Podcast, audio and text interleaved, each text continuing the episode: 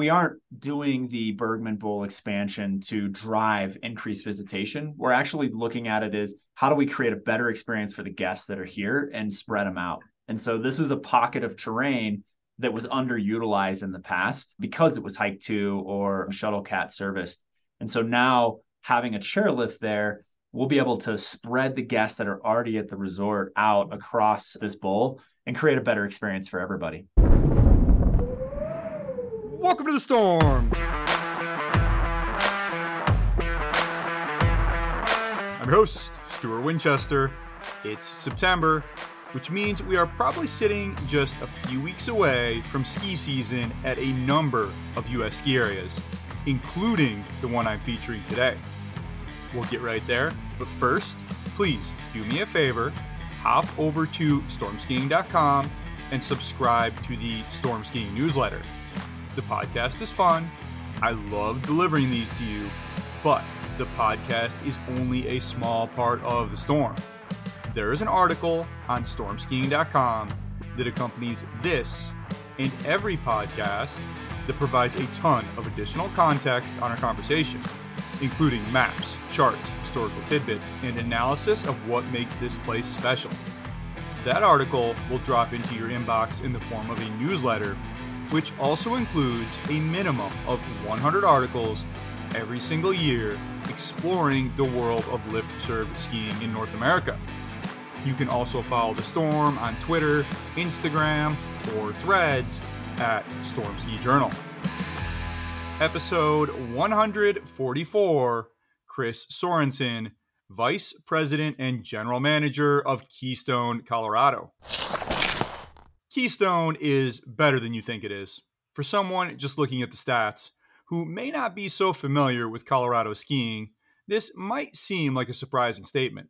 After all, this is a ski area with a 3,000 foot vertical drop and more than 3,000 acres of terrain. But the truth is that Keystone is in a very tough neighborhood, and it's always fighting for attention, both against its sister resorts of Breckenridge, Vail Mountain, and Beaver Creek, but also against competitors like Arapahoe Basin, Copper Mountain, and Winter Park. The place has a reputation as a family mountain and a gentle one, but not much else the fact that it's one of the least snowy major resorts in Colorado, with just 235 average annual inches compared to its Summit County neighbors, 300 plus, doesn't help its rep. So here's a fact that might surprise you Keystone is the fourth largest ski area in Colorado. It is bigger than Breck, bigger than Copper, bigger than Winter Park, bigger than Telluride. In fact, until Steamboat officially opens its Mahogany Ridge expansion this December, Keystone is still the third largest ski area in America's busiest ski state, behind only Snowmass and Vail Mountain. There are a couple other things that set Keystone apart. First, Keystone has the largest night skiing operation in Colorado and one of the largest in the country. Second, Keystone is one of the first ski areas in America to open each autumn. The mountain has started spinning the lifts in October in three of the past four seasons with the only exception being the oddball 2020 to 21 ski season, when most early operators waited until they had more terrain online to get the lift spinning due to COVID capacity issues. Third, it's a better ski area than you probably think it is. While the front side is indeed an intermediate's paradise, North Peak and Outback deliver some awesome glades and some terrific fall line skiing. I'm not saying it has the steeps of A Basin right down the road, but Keystone does have some really interesting, really fun terrain that will keep just about any level of skier occupied. The place is also run by a really terrific leader, one who started his ski life both as a snowboarder and then as an employee at this Summit County mainstay and has worked his way up to run the place. We had a really great chat about all of this, and I'm fired up to bring it to you. Let's go. My guest today has been Vice President and General Manager of Keystone, Colorado since 2021, with 3,149 acres of terrain on a 3,128 foot vertical drop. Keystone is one of the largest ski areas in Colorado. Its annual October opening date makes Keystone one of the first ski areas to open in North America each season. He has worked at Vail Resorts since 2004, spending time at Breckenridge, Brighton, Michigan, and Afton Alps, Minnesota, after starting as a lift operator and ticket scanner at Keystone. Chris Sorensen is my guest. Chris, welcome to the Storm. So much happening at Keystone this season. I cannot wait to get into all of it with you today. How is everything in Colorado on this Monday morning? Yeah, good morning, Stuart. Uh, things are great. We woke up this morning to a, a lovely dusting on uh, the top peaks above 13,000 feet. So it's starting to feel like winter, um, which is all I think about all year long. And so, yeah, today today I'm really excited because there's a little bit of a, a fall chill in the air, a little bit of dusting on the top of the mountain, and, and winter can't come soon enough. I love it. I mean, we're recording this on September 11th, which means historically speaking, you could have the lift spinning within four or five weeks here. I mean, how optimistic are you for an early opening this year, or is it just too soon to tell? I would love to say I'm really optimistic for a really early opening, but it's still too soon too soon to tell. Talk about that process a little bit, Chris. I mean, how do you get your teams ready in you know this high alpine environment where you can't necessarily? I mean, we have some pretty good long term forecasting these days, but you never really know. So, so talk a little bit about the process of just staging all your teams and getting them ready for that moment when you may have to get everything going and turn and get the mountain rolling. Yeah, so we we bring in our snowmakers. We have a, a large number that return each year, and so that group comes in middle of September and starts working for us, waiting. And we're looking at the long term forecasts. We're looking at um, you know the atmospheric forecasts and really trying to decide when the best time to start making snow uh, is. And for us, it's it's got to be like sustained. You know, two or three days of cold temp, like really cold temp, uh, is great, but at the end of those three days, if it's going to be back in the 70s and not see a window for another five days, it, it would be almost a, a wasted effort for us. And so we work really hard at looking at the forecasts. Uh, it's something I look at every morning when I come to work uh, to see what that looks like. But we also did a good job of investing in our snowmaking. And so in 2019, we did a large investment in upgrading our snowmaking system to make it fully automated. So that automation, each one of our snow guns on our school marm trail actually has its very own weather station. Wow. And so it's pulling the dew point, it's pulling the temperature, and it's actually deciding on how much water to put in the snow gun, how much um, air to push through it. Uh, and so it's it's really making the most efficient snow for us. And so our our team just sits behind a computer screen. It almost looks like a, a 911 dispatch with a bunch of TV screens, and they can see every gun on the mountain, the temperature at every single gun that we have the weather station on, and they're just a click away from making sure everything's going. I mean that is that is an awesome operation. To what extent at this point in Keystone's history do you have that opening plan locked in? It's going to be these trails on this peak, and to what extent do you play with that a little bit and play with altitude and the best places to make snow, and and maybe change that plan a little bit year to year to see really where is the very best place on the mountain to open early? Yeah, great, great question. And we, you know, we have our opening footprint, which is 55 acres. Um, it is our school marm trail down into Montezuma, and then we we do a hike to park. Last year we did a hike to park off the top of school marm. Uh, the year before that we had a delay in getting our park, and so we adjust year to year based on the needs for the the actual trail and the snowmaking, uh, and then also kind of what our guests are doing. But it's always going to be the 55 acres. We're looking to the future. We would love to upgrade our snowmaking down to the base area with the high efficiency, you know, automated guns. And so that's kind of phase two of the snowmaking project we did back in 2021 uh, up on the top of School Marm. And so when that happens, then yeah, we'll we'll hopefully have top to bottom skiing day one right out of the gate, which would be pretty amazing for us. We're able to get top to bottom usually within five days of opening, but it depends on what the weather looks like at the bottom of the mountain versus the top of the mountain temperature wise. So I would say for our opening package, it's pretty locked in and, and set to what we're going to do. So this, as I mentioned in the intro, has been a long-standing Keystone tradition. Talk a little bit, Chris, about the importance of that tradition of being one of the first and sometimes the very first ski area in North America to open each season. Yeah, great, we we're proud, right? We're really proud to be able to kick off the ski season for North America. And so the team here takes a ton of pride in it and and they work really hard to ensure that we're putting the best product down tree to tree snow on that 55 acres And so sometimes we'll we'll wait a few more days just to make sure that we have the depth of snow and we're tree to tree um, on that opening trail, so that when our guests come out, they have the best experience. We pride ourselves on on the experience we're able to deliver for our guests, and so having that amount of coverage uh, is important to us. What makes Keystone the ideal spot? What is it about the mountain geographically or atmospherically that makes it such an ideal spot for that early season opening as compared to maybe some of Vail's other mountains that are in the region?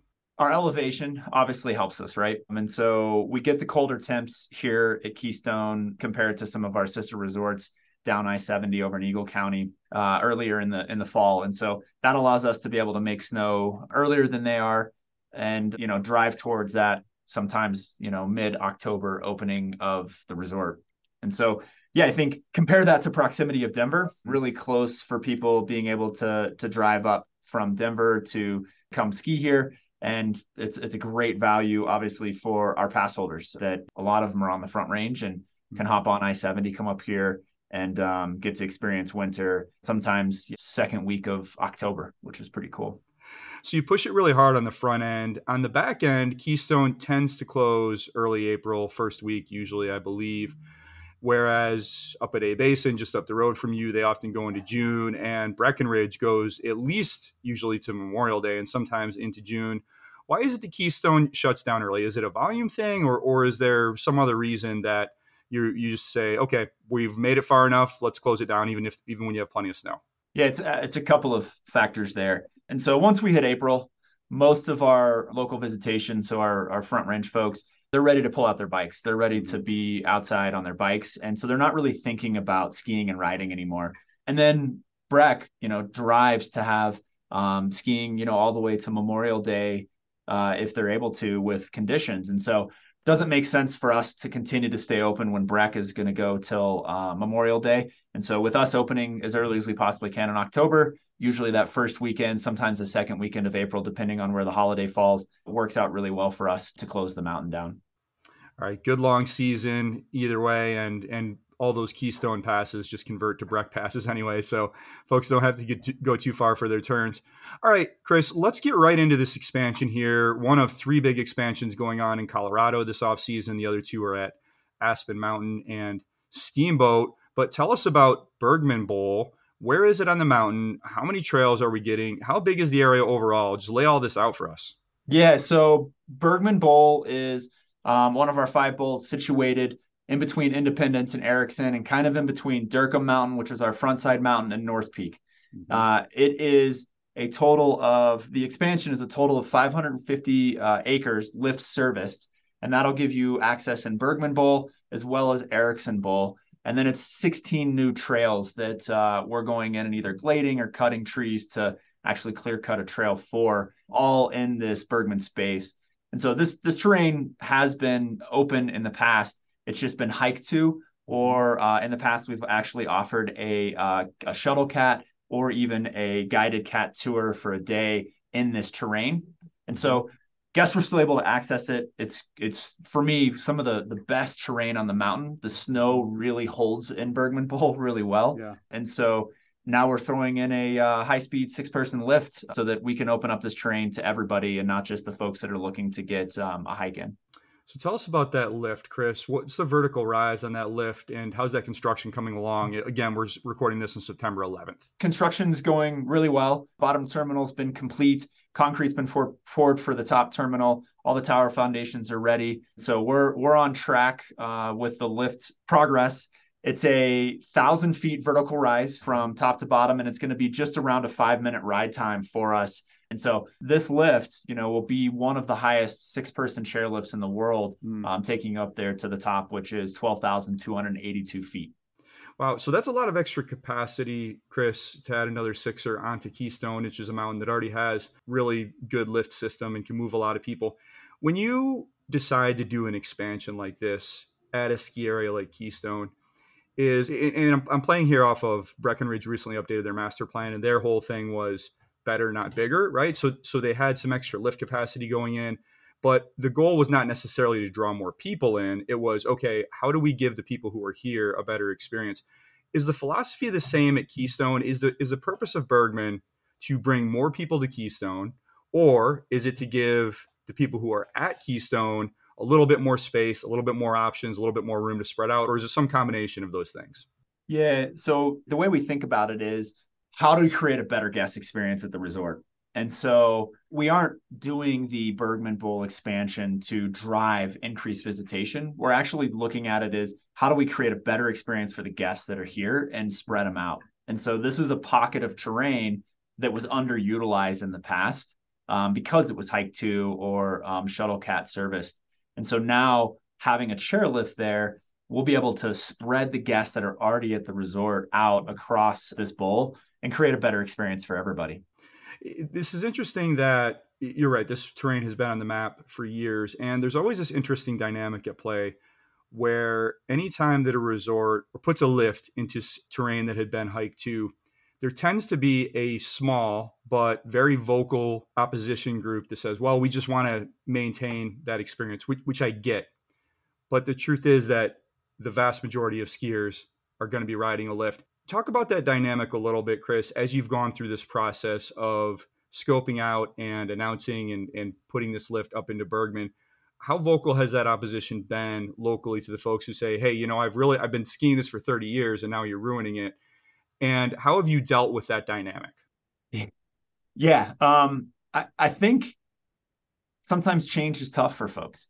And, you know, Bergman offers something really unique to our guests. It's not often that you find this approachable low angle terrain that's above tree line. Mm-hmm. And that is what Bergman offers. And so, because of that, like it really made sense to put a lift into Bergman Bowl and open that terrain up for everybody and not just the folks that, you know, enjoy hiking it. And so we still will have plenty of hike to terrain across our mountain. The windows, Independence Bowl, North and South Bowl will all remain hike to terrain. And some of those areas have steeper terrain than Bergman. And so they're they're actually more of a backcountry feel as opposed to you know the terrain that you're able to access in the Bergman uh, Bowl expansion.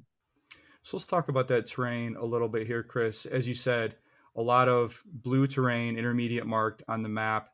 Also some glades in there.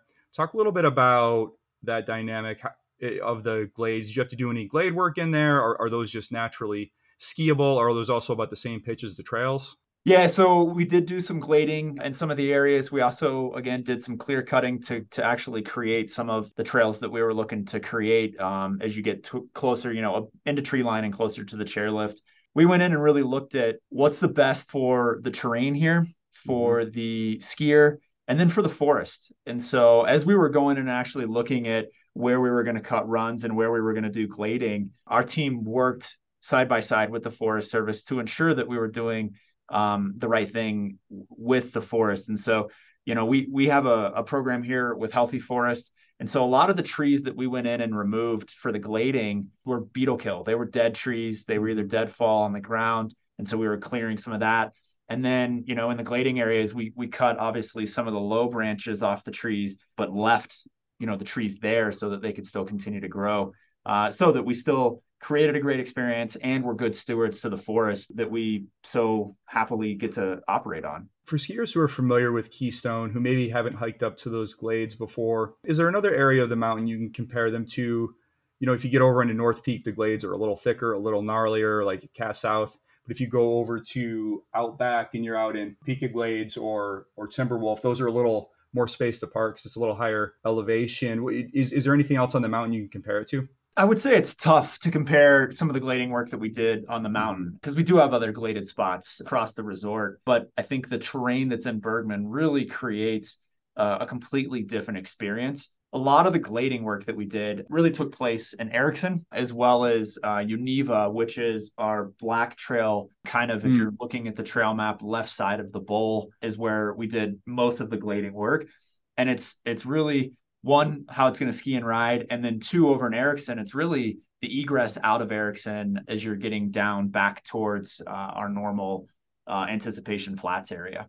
So talk about that terrain off of Erickson because this is also even though this is the Bergman Bowl expansion, you can also directly access, as you mentioned, a bunch of black diamonds off of Erickson. So tell us about that terrain and it actually you can't lap Bergman from that terrain. So so talk about the terrain itself and then the experience of skiing out and where you're going to end up. Yeah, so Erickson, you know, the glading that took place into there, obviously important part of the project for us. I would say Erickson is is really targeted our advanced skiers and riders. It obviously boasts some of the steepest high alpine terrain that we have. In that experience, will really be what our backcountry folks are looking for. And so you'll be able to ride the Bergman chairlift up, kind of traverse uh, off the chairlifts over to the Erickson gate, and then be able to drop into Erickson once you come out of Erickson, it's going to put you down either at the bottom of uh, Outback Express or the bottom of Wayback. And so to get back into Bergman, you'll have to take the Wayback lift up and then come down North Peak uh, onto Miners Trail, which will then put you into the bottom of Bergman, so you can do that lap again. And so I, I would I would expect that we will see quite a few of our skiers and riders that do like that advanced terrain that were probably our hikers in the past in Bergman, mm-hmm. really lapping Erickson uh, as well as probably some of our patrollers when I'm looking for them. They'll probably be back there doing laps on uh, Erickson since that's some of the best terrain. This wasn't on the master plan, but I'm curious as this has come together. Did you consider maybe a surface lift or a fixed grip lift up maybe along anticipation? So at the bottom of Erickson, where you have the end of the pitch, to take people back to the top of North Peak, is that something that's ever been discussed, or is it just too expensive and folks just have to ski back down to Wayback and and make their way back that way. Yeah, it wasn't something that we thought about with the the Bergman expansion plan. You know, it was really creating this pod for our guests to lap, but not really a lift coming off of anticipation back up to the top of North Peak so that you can have quick access to Erickson. You know, not to say that it may not make our MDP in the future, but and I think as we think about our guest experience, Bergman's a game changer for us. And so it'll be interesting to just see how our guests utilize that terrain this year mm-hmm. and where they choose to dine for lunch or take, you know, warm up breaks and where they go. Uh, is, is it taking two or three laps in Bergman and then heading over to Outback and doing some laps in Outback or hiking North and South Pole? Or is it taking laps in Bergman and then really staying on North Peak or taking laps in Bergman and then going back to the front side? I think we'll learn a ton about how our guests are utilizing the mountain um, this winter with Bergman. And I think that will then help us formulate what our kind of next MDP plan looks like here at mm-hmm. Keystone. It's, it's such an interesting bit of data to dig into there, Chris, because you have all this information today that you didn't have probably even 10 years ago, where you're scanning skiers at every lift for the Epic Mix app. And and to help monitor lift times and everything else. How important is that data? How much is Vail Resorts and Keystone using that data these days to really determine? Because before you could monitor things and, and, and you could try to figure out what skier traffic was like, but everyone I talk to just says that RFID once they put it in, they get so much more data about how much season pass holders are skiing and where they're skiing at. So just talk about the dynamic of that data a little bit and really how it informs your long-term planning around the mountain. Yeah, so we collect a lot of data and we have an analytics team that really analyzes that data and helps us you know as we think about what kind of capital projects we may want to do in the future or at, at the resort level how we anticipate our guest behavior. And so you know where we need to put employees where we may need to expand a restaurant. And we, we use the data that we're collecting from the passes and through our epic mix gantries to really help formulate some of the plans. And so you know, I think as we think about Bergman, we don't know what the guest behavior will be after they take some runs in Bergman. We're not really sure where they will go um, or if they'll just spend their whole day in Bergman. Mm-hmm. And so it'll be really exciting to get to see some of that data and where they utilize the rest of the mountain so that we can think about where we want to potentially put more capital dollars uh, in the future for the resort. Yeah, Sixer is a really beefy lift for this terrain, high altitude terrain talk about the process of choosing to put a six pack in there over maybe say a high speed quad and was that data involved in that decision? Uh, the, the data was not involved in that decision. Uh, as we looked at this terrain we get some wind in this area and so when we went and really looked at what kind of lift we should put in there the weight of a sixer actually works better mm. uh, with the wind that comes up the uh, lift line and over that ridge and so a, a, quad, we felt like we could experience more wind holds in the mm-hmm. terrain. And so moving towards a six person will obviously create a better guest experience because I'm betting, you know, that this is going to be a very popular lift and popular mm-hmm. terrain for us this winter and for future years. And so, you know, having the six person will benefit the guests. And so we won't have lines at the bottom because we'll be able to move people up into that terrain quicker and more efficient You know, we've seen Boyne Resorts in particular, when dealing with wind challenges, really go to these D line bubble lifts. Vail has shied away from bubble lifts for the past several years. Did you consider bubbles for the Bergman Express? And if so, ultimately, why did you decide that that wouldn't be necessary? And I, sometimes the bubbles just add weight to the chair, right? So it can help with that wind sway. But talk about that process of deciding not to use bubbles here. Yeah, bubbles were not considered when we were looking at this terrain. You know, Keystone doesn't have any bubbles anywhere at the resort. So wasn't something that we were looking at or considering. We felt like, you know, we'd already done the Montezuma chair as a six pack. We recently did the the Peru lift as a six pack. Neither of those are bubbles.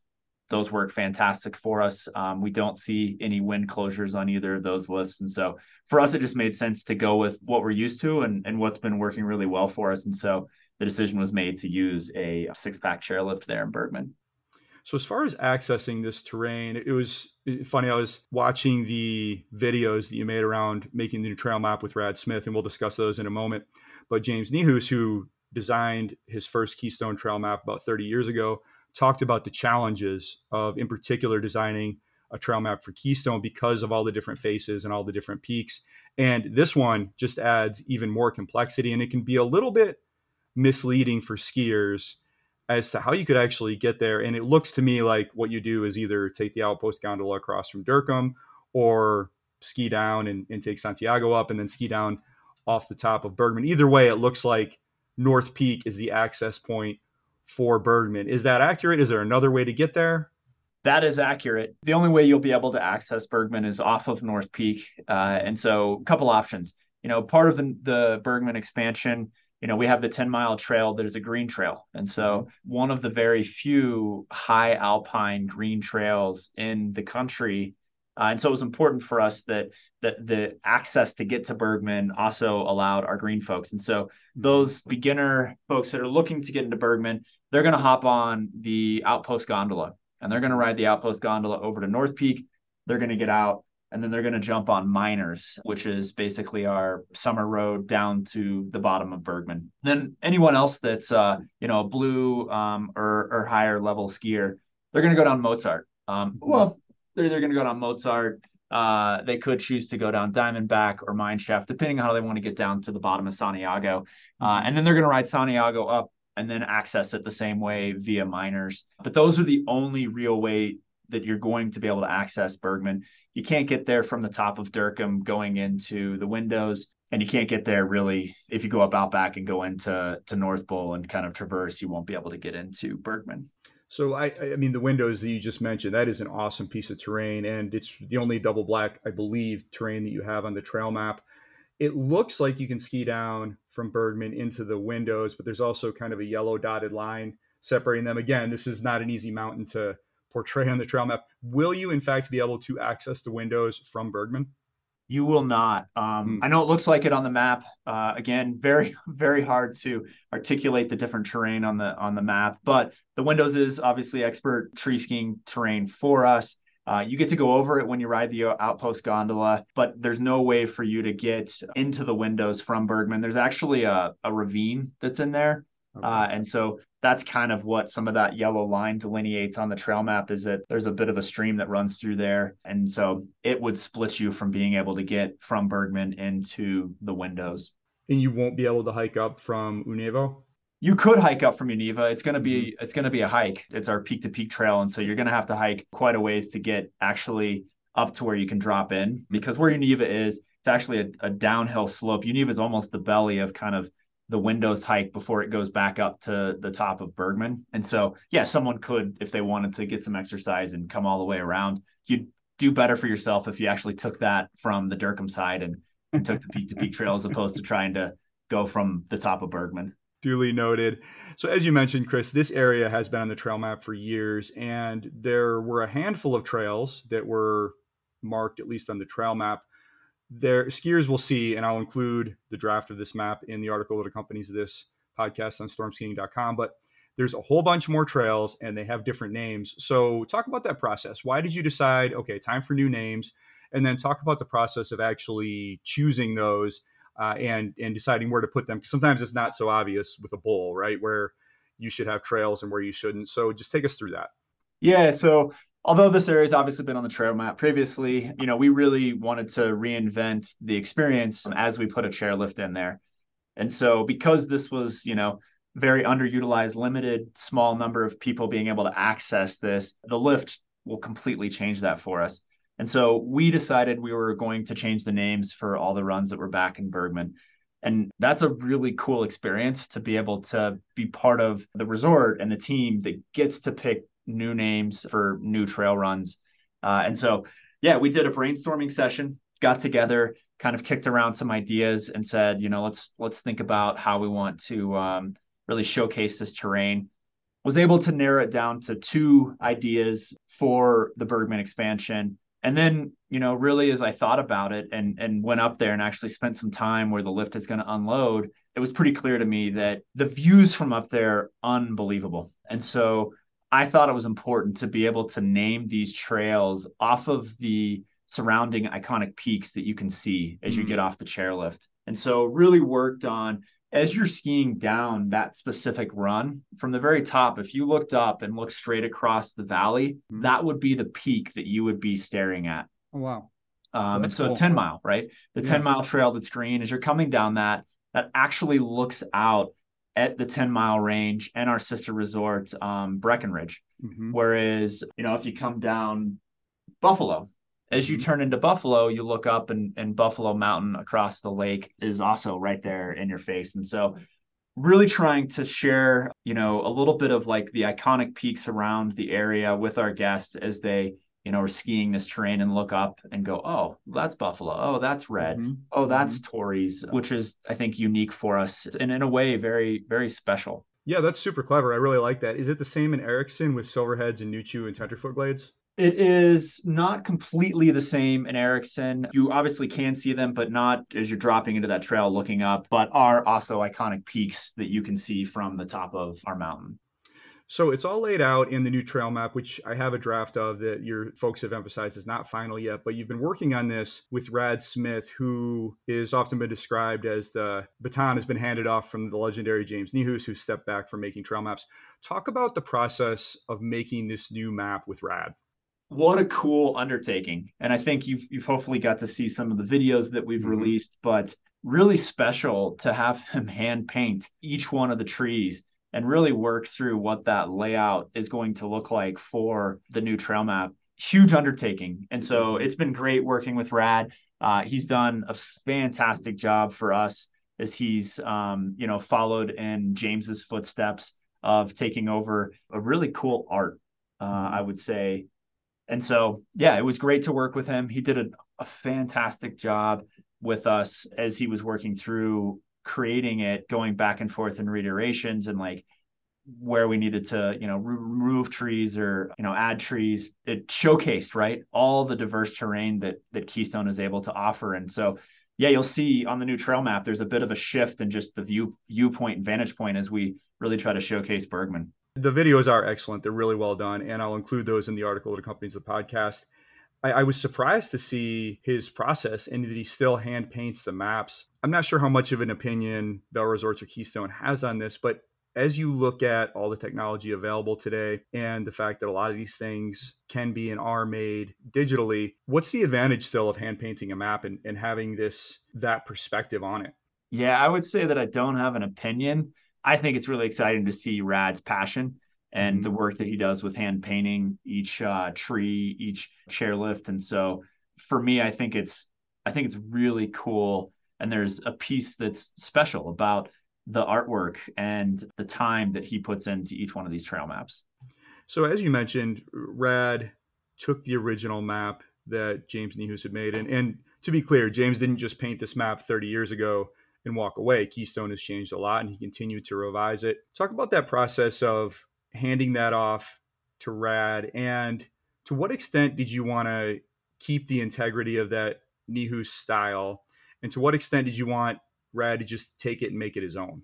Yeah, I think for us it was important that Rad tie into the history that that James had really started with Keystone when he did a map 30 years ago for us. So the handoff was done really well. And again, our relationship with Rad has been fantastic. And, you know, the back and forth on reiterations and the changes. And like you said, this isn't a, a, one and done. You know, we we are constantly working on trail maps each year, right? We're we're making adjustments or changes or thinking about a new chairlift or a new trail or a new building. And so there's a, a, number of times that we'll do a new trail map. And so I think the relationship we have with Rad and the work that he's done is is really cool. And, you know, I was just last night looking at some of James's old trail maps that he's done for us and for other resorts uh, that he's got out there, which is it's really cool to see the skill and the craft of making these hand drawn, hand painted trail maps.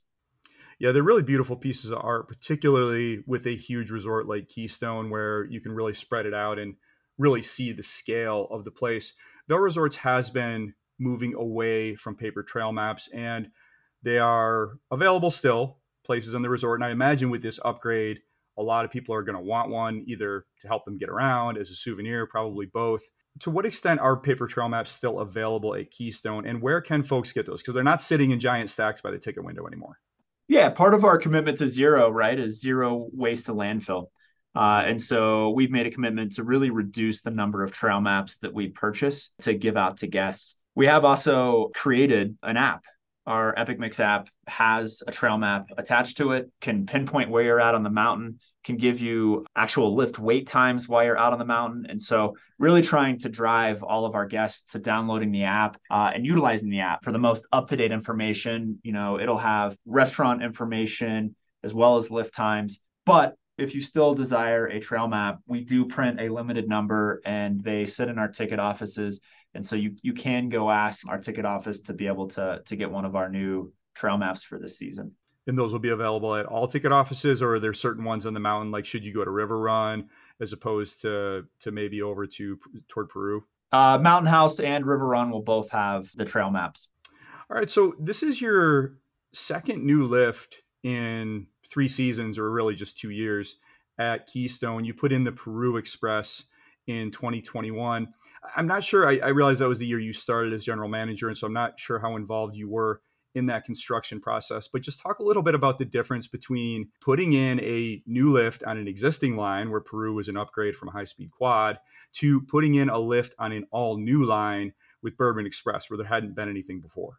Yeah, it's almost a completely different process. I would say it's the same lift because it is, but it's easier to to take down an existing lift, utilize some of the same uh, tower foundations, uh, and then be able to build a lift right where one already existed. And mm-hmm. I think the difference between Bergman and Peru is Bergman puts us up into high alpine, uh, and so putting a lift in high alpine takes extra work, extra care to be good stewards to the land that we're operating on. And so we had to plan a little bit more and, and work harder at doing the Bergman chairlift. A lot of the materials get flown in as opposed to driven, uh, like Peru. Uh, and so just, yeah, different, different dynamic, a little harder than Peru for sure. It has been an extra challenging project. This expansion was, in fact, supposed to open for the 2022 to 23 ski season. What happened, Chris? Yeah, so in the summer of 2022, uh, as the first phase of the project construction was underway, you know, the construction team approached the High Alpine Tundra as a temporary construction route instead of a minimal construction route. So that really paused portions of the project. You know, we immediately uh, partnered with the U.S. Forest Service to take quick and thorough remedy actions, uh, which included a comprehensive restoration plan. Yeah, the Forest Service, a Forest Service representative speaking to the press, called that mitigation plan, quote, the best mitigation plan, end quote, that it had ever seen. Take us through that plan, Chris. I, I guess is to the extent that you can lay out what the damage was, and then what was your plan to fix it, and how did you go about implementing that plan? Yeah, so we had a temporary construction route where it should have been minimal, and so when that happened, you know, we started working. I guess, Chris, I'm sorry to interrupt you. So, so what's what's the difference between those things, like a minimal road and a temporary construction road. What what's from a from an engineering or or an impact point of view? What's the difference between those two things?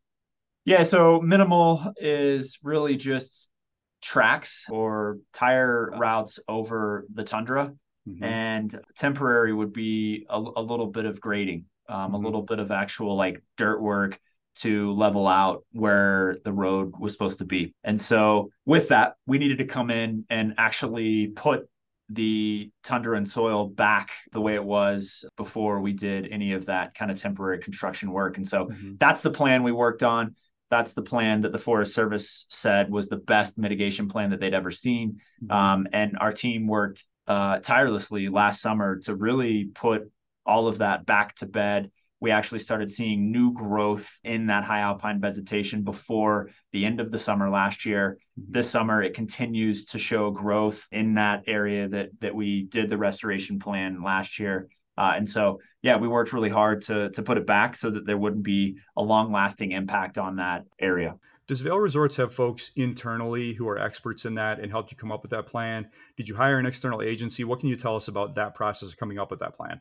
We don't have experts that work uh, internally on it. We we obviously have some very skilled folks, but we contracted with you know an external group that helped us come up with it that works on these plans in conjunction with the Forest Service at other locations. But we did have a third party help us create that plan that we were then able to execute and we worked with them. So it wasn't, you know, they came up with it. We went back and forth on some of it uh, and got it to a place where we could present it to the Forest Service. So I, I, appreciate that you're not a scientist here, Chris, but what can you tell us about high altitude vegetation and the particular challenges of restoring that as compared to if you're a few thousand more feet down? You know, weather plays an impact in the high alpine. Uh, there's no trees to protect a lot of the vegetation. And so there's just wind and sun um, and then you know re- rain, snow, all of that. And so with the high alpine compared to the lower, any sort of impact that takes place can take longer to either go back to its natural state. Uh, and then the other thing in the high alpine is there's not a lot of actual soil below the high alpine tundra. It's really thin, and then usually you get into some some bedrock. Uh, and so it's harder. Whereas when you're down in the tree line, usually have you know a few more inches of actual like topsoil before you get into kind of subsoil and then some bedrock. And so i think those are a couple of the differences. And so it just makes it harder to do anything up in the high alpine because there's not a lot of regular soil for any of that vegetation to really thrive in. So obviously when something like this happens it has to be incredibly disappointing for you and for the team and for Vail and, and everyone else. Vail operates all the time with high altitude construction when something like this happens, talk about the process internally and how you like to give a, a, an analogy. If there's an airplane crash, they figure out exactly what happened, and there's all these government agencies to go through and make sure that they identify that flaw in the in the process and that it doesn't happen again. And we've been very successful with that and not had a plane crash in a number of years. Obviously, lower stakes here, but nonetheless, it's a mistake that you don't want to repeat. So, talk about the process internally of saying okay, owning the mistake, we made this mistake, and how do we make sure that we don't do it again? Well, for myself and you know the team that was involved, this was a valuable learning opportunity that mm-hmm. reinforced for us the importance of leadership, accountability, and collaboration. So this experience really underscores the importance of our close partnership with the U.S. Forest Service and we've worked closely with them every step of the way um, as we resume the project and then you know into this summer. And so we we spent most of the winter last year working with the forest service on the implementation plan for this summer. Uh, so there wasn't any what do we do here or what, what's the next step or hey we didn't think about that. Obviously there's going to be some in the moment you know fits uh, that you didn't think about before but working all winter to make sure that we were in a good spot this year to make the project successful. But it, it starts with me, right? Mm-hmm. And as the leader of the resort, it's it's my um, leadership uh, that really needs to ensure that the project is successful. Uh, and so we look back and, and look at how we can ensure that uh, we're driving this project while being good stewards and ensuring that you know what happened last summer doesn't happen again because we take our roles as stewards with the, the national forest very serious mm-hmm. and we're committed to protecting the environment ensuring that future generations have the same opportunity to recreate um, in this beautiful place uh, that we live work and play. You know chris we all make mistakes and it stinks when they happen. I mean from a personal point of view how did you deal with this and move through it where like you said you have to own the mistake because you're at the top and and you have this responsibility but you have to keep moving. You have a job to do. So so how did you deal with that and what ultimately helped you push through? Yeah, so I had to look in the mirror And I had to look at my own leadership and I had to look at where I misstepped so that there was this incident that took place. And that was tough, you know, to have this failure, know that um, as leader resort, it's, it's my fault. Um, mm-hmm. And we we immediately had to do work to to work on the restoration plan and you know make things right where we had misstepped. And so I, I couldn't sit around and dwell on the mistake uh, for too long because I had to ensure that you know the team and I were leading. You know, I, I quickly understood where I could make changes, and uh, we worked on the restoration project, and and you know helped lead the team to deliver on that. And so far this summer, everything has been going smooth. So, how much are you looking forward to the grand opening of that lift? I mean, how good is that going to feel after this long process? It's going to feel great. Um, it's going to be uh, a massive party. We can't wait to get this terrain open to our guests and our pass holders. And so, yeah, it's going to feel really good for me, for the whole team that's been involved. You know, we're gonna we're gonna have a good celebration. So, for the folks who may be mourning the loss of Bergman as hike in terrain, as you mentioned, there's still quite a bit of hike in terrain at the top of Keystone. You have Independence Bowl, you have North Bowl and South Bowl above Outback.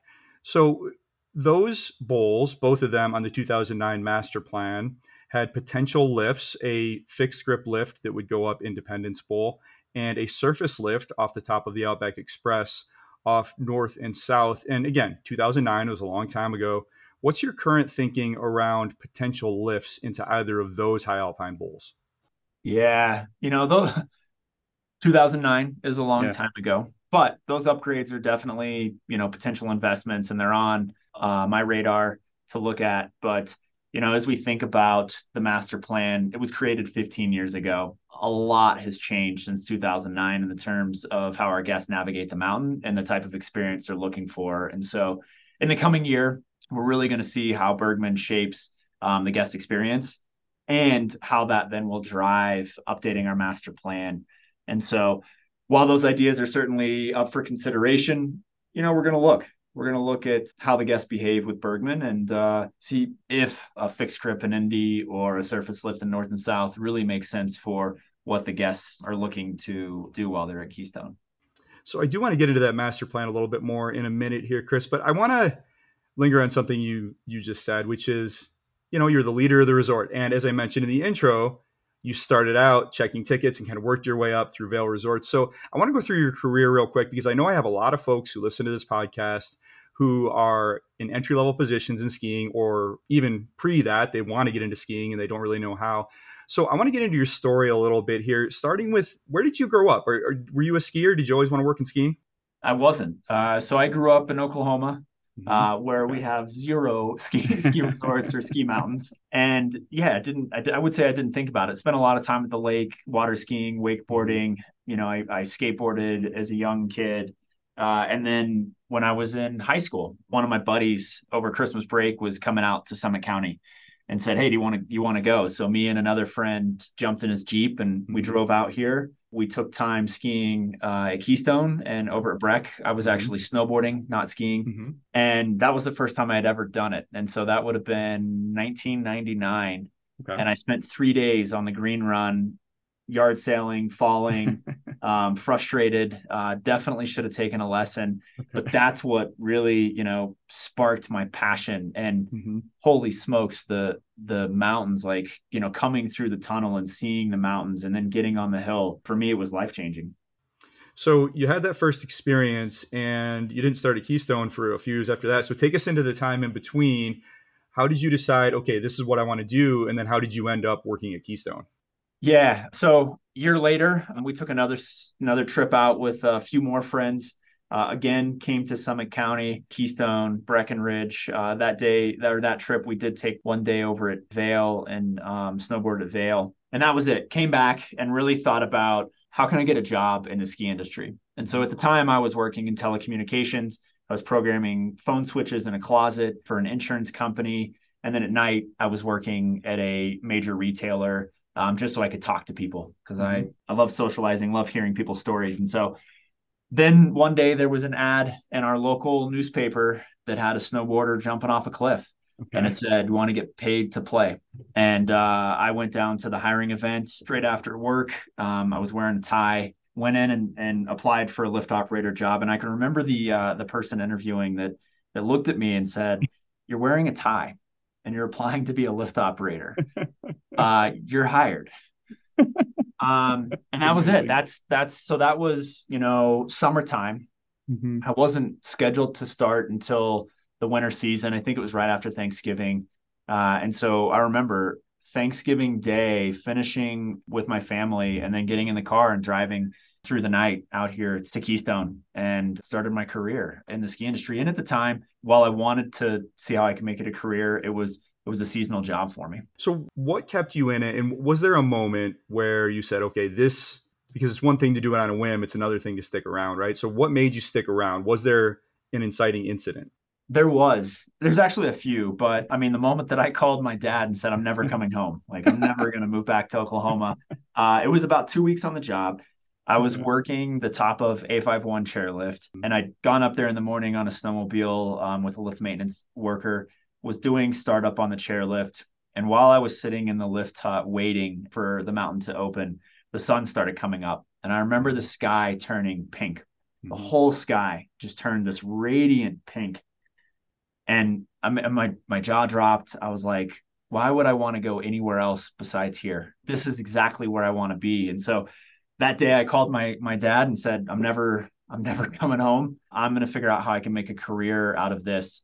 And so then I started researching it at our company. We have a, a lot of leadership development classes. And so it wasn't probably a few weeks later i got en- enrolled in one of our leadership development classes that was after work for kind of six weeks where i got to hear from different leaders at the resort and their kind of career path and that was it i was hooked and so went through all of those got promoted into a lead role for the lift operations ticket scanning department you know that that was it from there the other piece that really helped me solidify that this is what i wanted to do and this is what i want to make a career out of was every person that I got to interact with, from employees to guests, were having fun.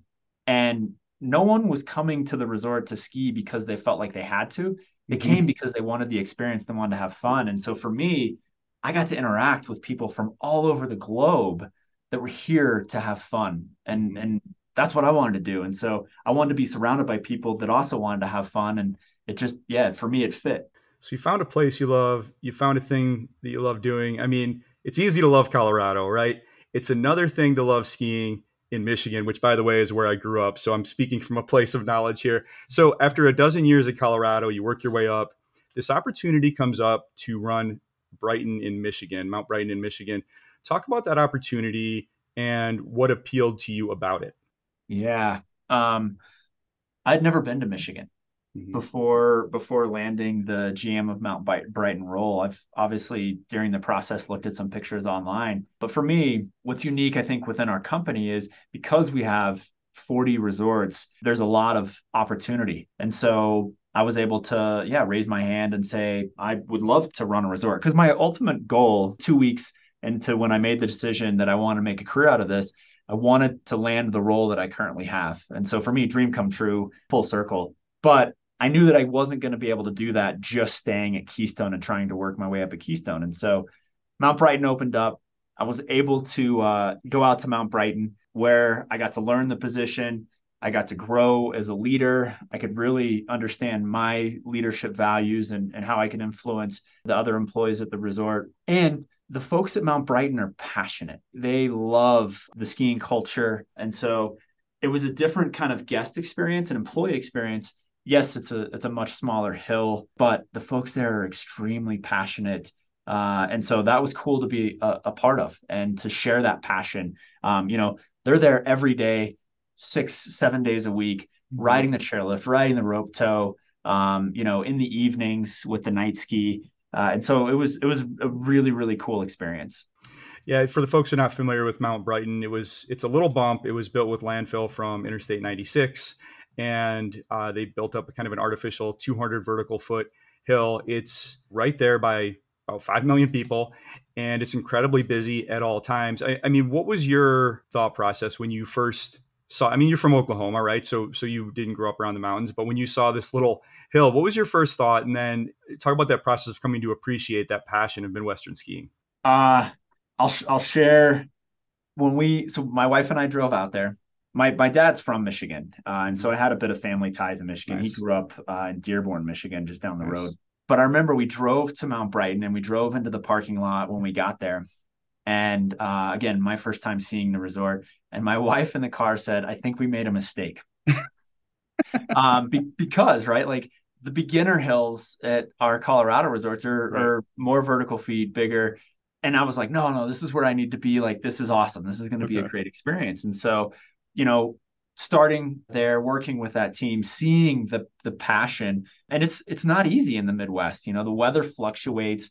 The seasons are very short. You may have four weeks of of really good cold temperatures, and then all of a sudden it rains for two days uh, mm-hmm. in January and, and just destroys your snow surface. And then you're having to rebuild the hill.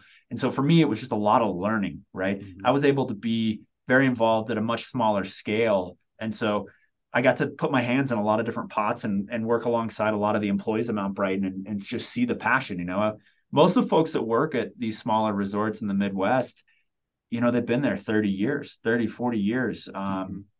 and and it's it's cool to hear their stories and hear the evolution of the resorts and then to hear how excited they are that you know Vail is has come in and purchased them and made capital and investments into the resort. And then obviously the, the guests love that right? The guests are ecstatic about the lift upgrades or the snowmaking upgrades or the upgrades to the lodges and the experience that we're able to provide for them so after Brighton, you went on to work at Afton, and uh, Afton and Brighton were two of, along with Wilmot, Wisconsin, two of the first resorts that Vail really surprised everyone with by buying these small city adjacent Midwestern ski areas with the notion that, okay, these folks from Milwaukee and Chicago and Minneapolis and Detroit, they will come and you'll buy the pass to ski our little mountain and get some turns in after work. And then they'll take vacations out to Vail and Beaver Creek and Keystone and all these other places. So we talk a lot about the dynamic from the receiving end and the big resorts, but talk about that on the ground as a leader of a small resort.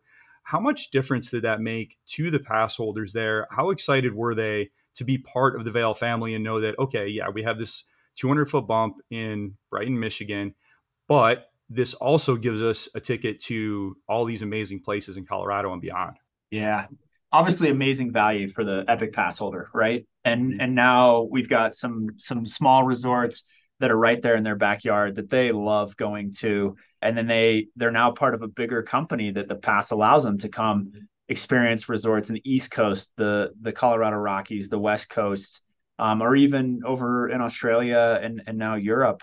That dynamic and change they were excited. They were stoked. And so one thing i remember you know is every one of the uh, you know with afton and, and wilmot and brighton we kind of had this where epic begins slogan. And so each one of those resorts had a wall of all of our destination resorts mm-hmm. um, pictured on it. So as you were dining or walking from you know one restaurant through to the restrooms or you know through the buildings you would see all these other resorts. And and a lot of them had trail maps from the other resorts. And so just stoke the passion for those guests there to go gosh we got to go to a larger resort mm-hmm. as i think about my story my first experience was here in Summit County, 2,000 vertical feet, not 200. Right. And that's a bit intimidating. And I spent yeah. three days yard sailing and falling and frustrated uh, before I really got the hang of snowboarding.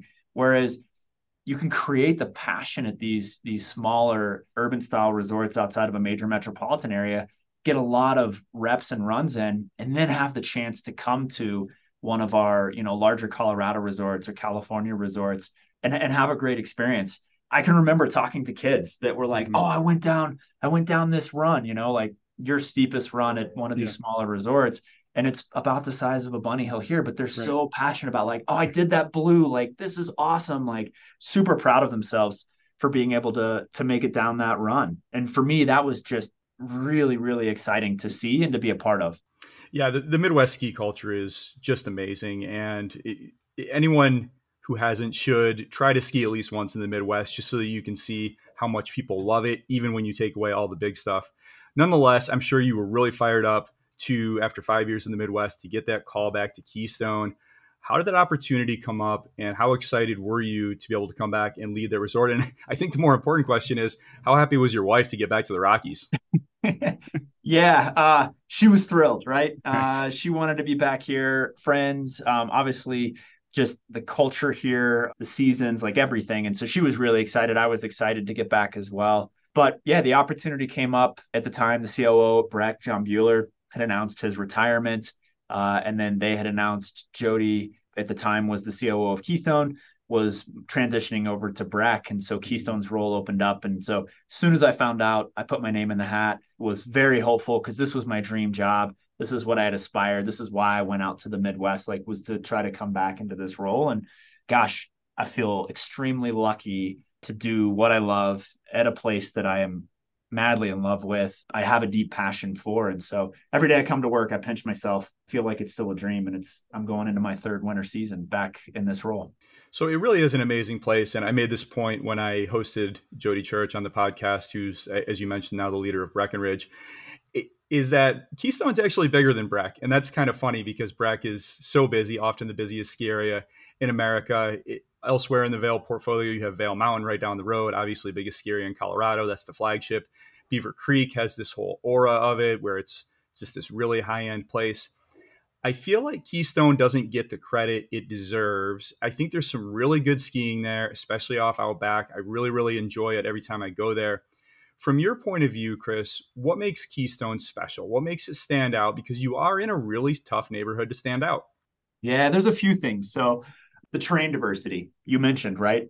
Different terrain off of the Outback, but I think the diversity that we offer is pretty exceptional.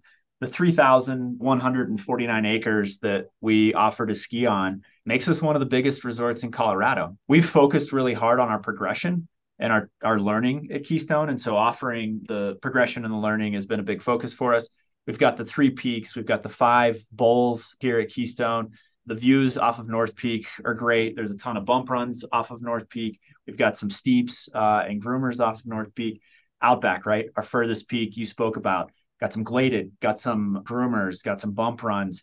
We've also got North and, and South Bowl that you can hike to off of the top of Outback. And then for our, our lifetime visitors that want to take advantage of the more advanced terrain, there's a bunch of local secret spots. Mm-hmm. Uh, I don't want to mention them on here because I want to give the secrets away, but we have a ton of that. And so that's one thing, this the diverse terrain. There's also a piece of like kind of a hallmark experience for us that I think about at the resort. And so for me, it's how you're going to explore the resort. But mm-hmm. we do a lot of programming around creating an experience for everybody. And so the Mountaintop Snow Fort, you know, world's yeah. largest mountaintop snow fort, mm-hmm. uh, is is an unbelievable experience and something that you just got to go check out. If you want to be a kid again and run through the tunnels and you know hit the slides, great, but something you have to check out. Then the mountaintop tubing hill, you know, that tubing mm-hmm. hill sits at 11,600 feet. So being able to see the views, have fun going down the tubing hill is amazing experience. And then we've got one of the largest maintained outdoor ice rinks on our Keystone Lake mm-hmm. uh, that we also put hockey boards on and host some ho- hockey events. But then you can finish the whole day off doing a horse-drawn sleigh ride, uh, where you can get out on a on an actual sleigh ride at the back ranch at Keystone, where there's no electricity, no running water, and really have like a homestead experience on a on an amazing meal and so for me, that's like the hallmark experience because there's so much more than just skiing and snowboarding. And then I think the last is the accessibility, right? We're mm-hmm. really close to Denver, really close to DIA. And so it's not hard to be able to get up here.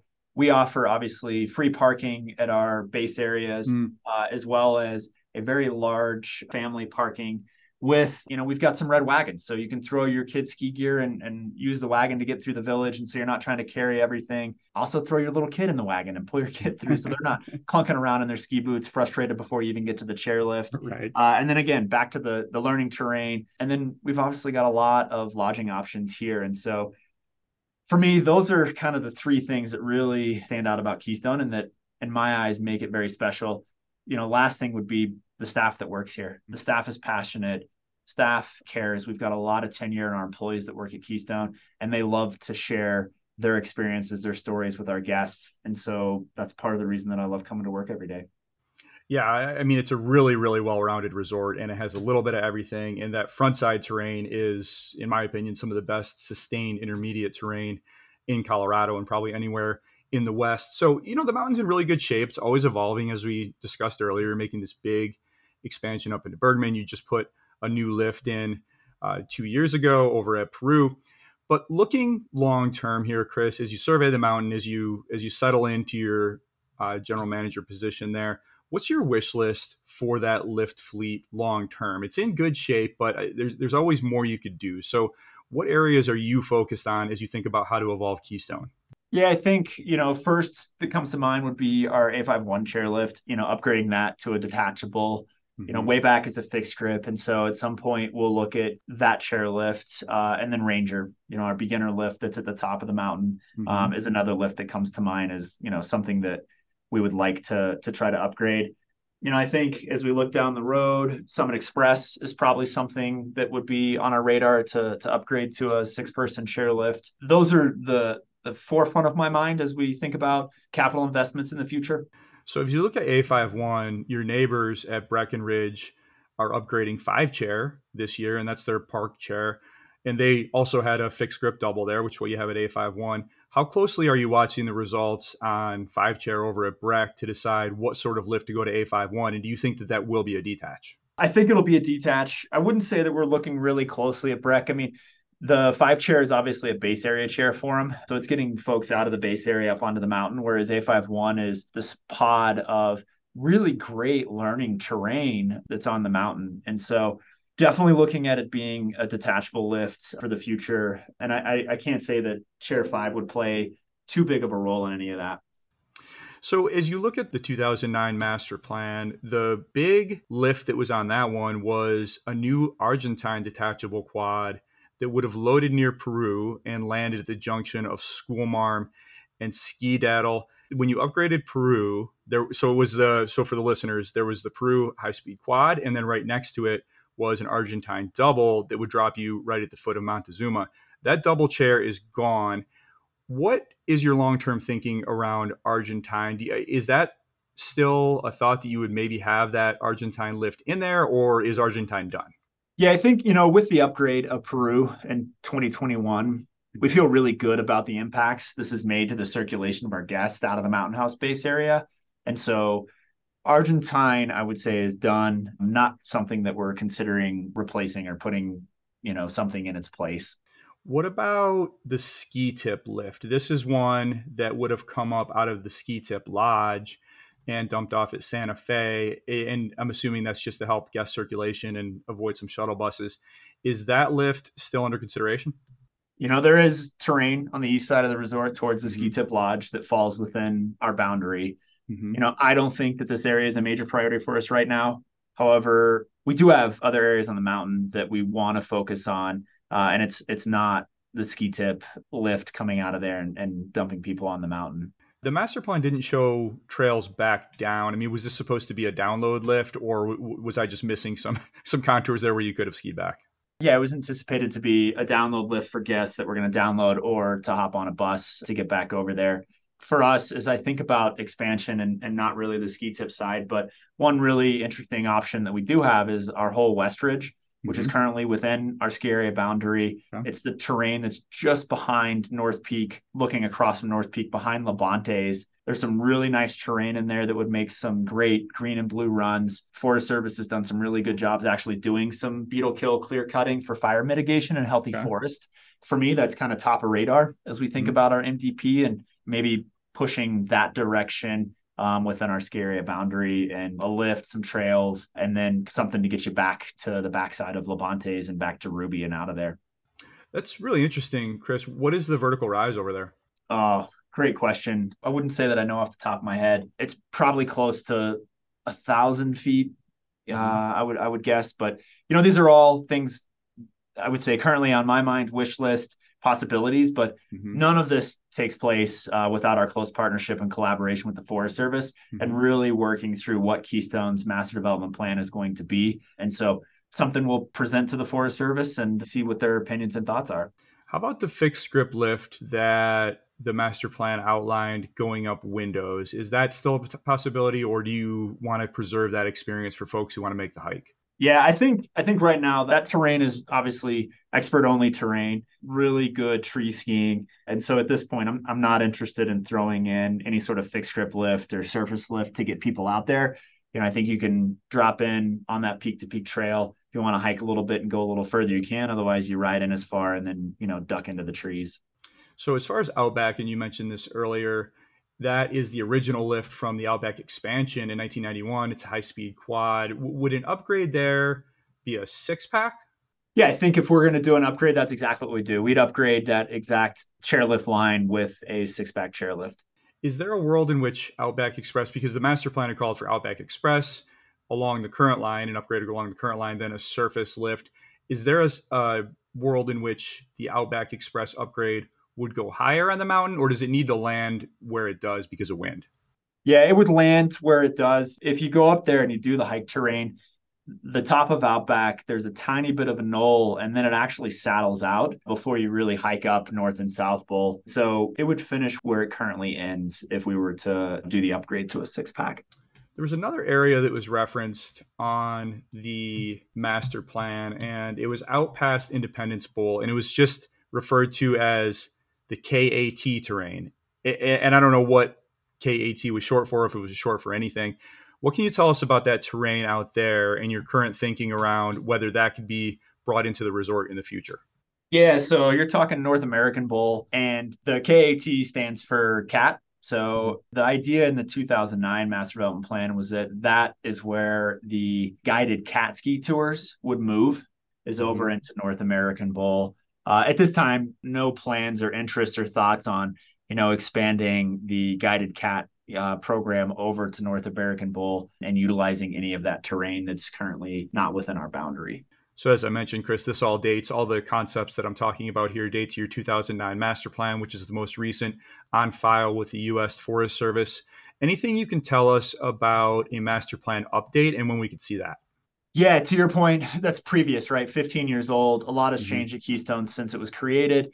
And, you know, I think we're excited to hopefully start the process and updating the master development plan this coming spring. Developing a master plan involves obviously partnership with the U.S. Forest Service, as well as other groups uh, and stakeholders. It's kind of a year long process. Uh, mm-hmm. And so, you know, our hope is, is that we can kick that off in the spring, work through it in the year, and utilize some of the data that we're seeing from the new Bergman expansion on where our guests are going what they're accessing, how they're utilizing the mountain to drive some of the things that uh, we want to put in the new plan. I think some things will carry over from the last plan, but you know a lot of it'll be new um, options and ideas for our new master development plan. And imagine an important piece of that master plan, Chris, is going to be snowmaking. And Keystone, for a variety of reasons, is more reliant on snowmaking than most large Western ski areas even more so than Breckenridge or Vail or Beaver Creek, which are not far from you, but Keystone just gets less snow. Talk us through that. Why is Keystone more dependent on snowmaking than some of its peer resorts? What what is it in particular about this mountain? I think part of it is our proximity to the lake. There's moisture that comes off the lake before it freezes over that cascades precipitation further out from the lake than where Keystone sits. On average, we get about 236 inches of annual snowfall that's kind of our last five, 10 year average. Mm-hmm. We have good years. We have some years that are a little bit low. And so because of that, we want to make sure that we have a state of the art snowmaking system that allows us to, to be able to produce snow very efficient. And so that has been some of the investments that we make every year. We're upgrading, you know, either pumps or we're upgrading some of the guns that are on the mountain to make them, you know, more fully automated and replacing some of the stuff that's old, uh, as well as upgrading pipe that's in the ground so that it's you know, will last another 50 years for us. And so it is one of our big investments that we do besides chairlifts at the resort, and it helps us be able to open terrain sooner. And so, you know, obviously our investment in snowmaking is driven by the focus of providing value for our pass holders to open as early as we possibly can in, you know, October.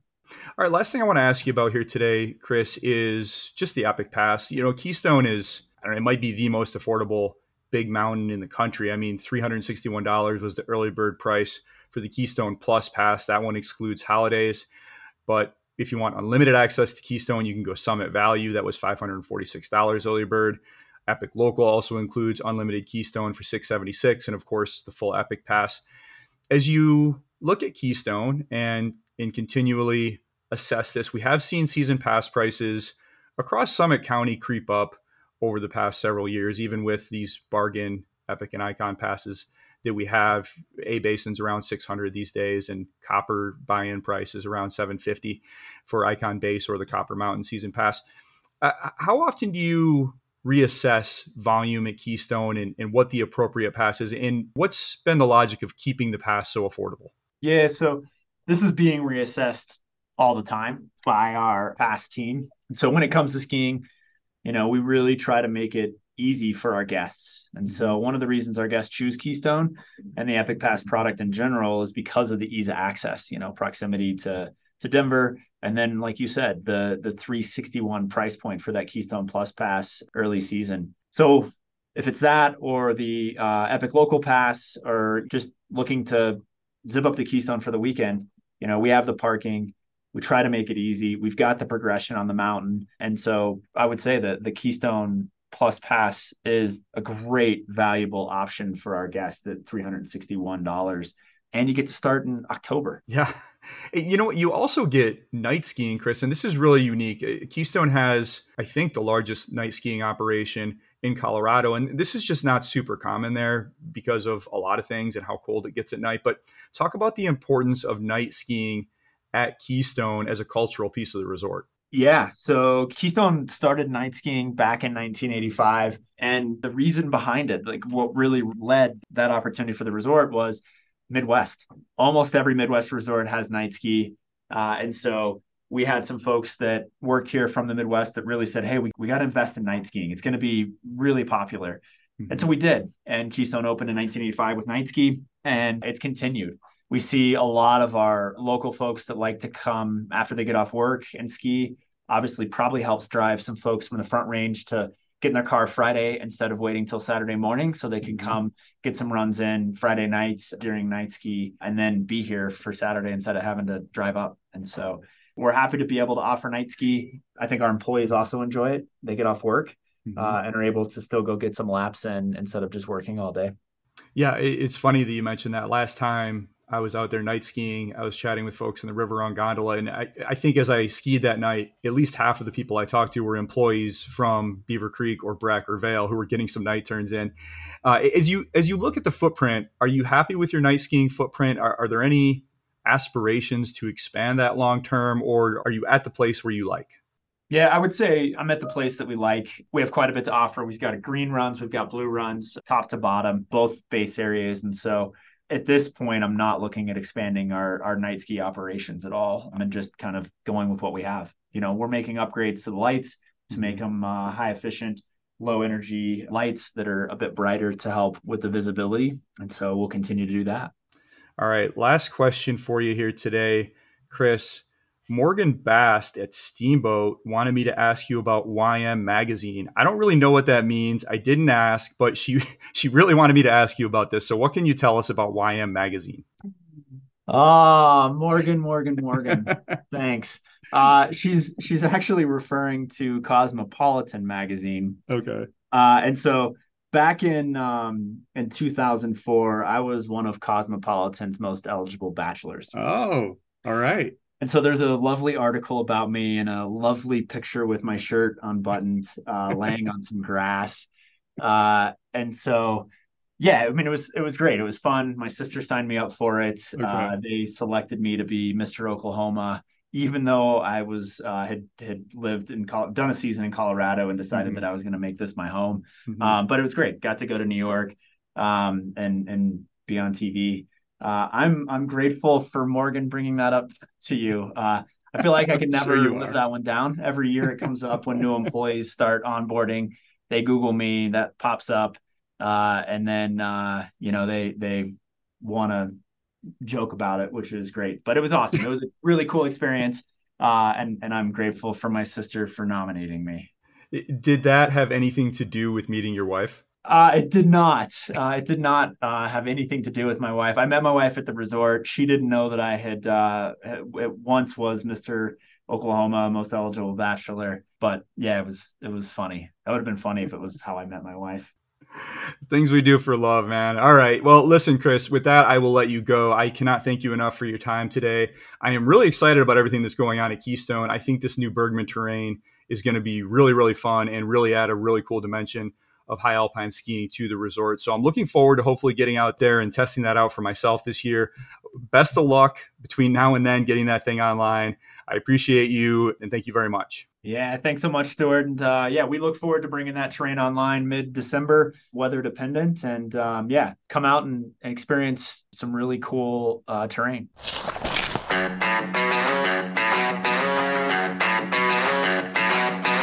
That's Chris Sorensen, Vice President and General Manager of Keystone, Colorado. Really excellent job, Chris. I really enjoyed that. Thanks for rolling with my surprise question at the end. And thank you all for listening. I've got a bunch more Vail Resorts podcasts on the schedule over the coming months, including conversations with the leaders of Northstar, Park City, and Attitash. And I am in discussions for more in the future. A huge thank you to everyone at Vail Resorts who helps to coordinate these conversations. I know you get a ton of media requests, and I do greatly appreciate you making time for the storm, and so do my listeners. Remember, the very best way to get these episodes the moment they are live is to visit stormskiing.com and subscribe to the Storm Skiing newsletter. New pods appear in your email box several hours before syncing with the podcast services, including Apple and Spotify. There are free and paid tiers of the newsletter, and paid subscribers do receive podcasts seven days before everyone else. You can also follow the Storm on Twitter and Instagram at Storm Ski Journal. Until next time, stay well, stay safe. I'm Stuart Winchester, and I'll talk to you again very soon. The Storm Skiing Podcast is a Quicksilver Films production.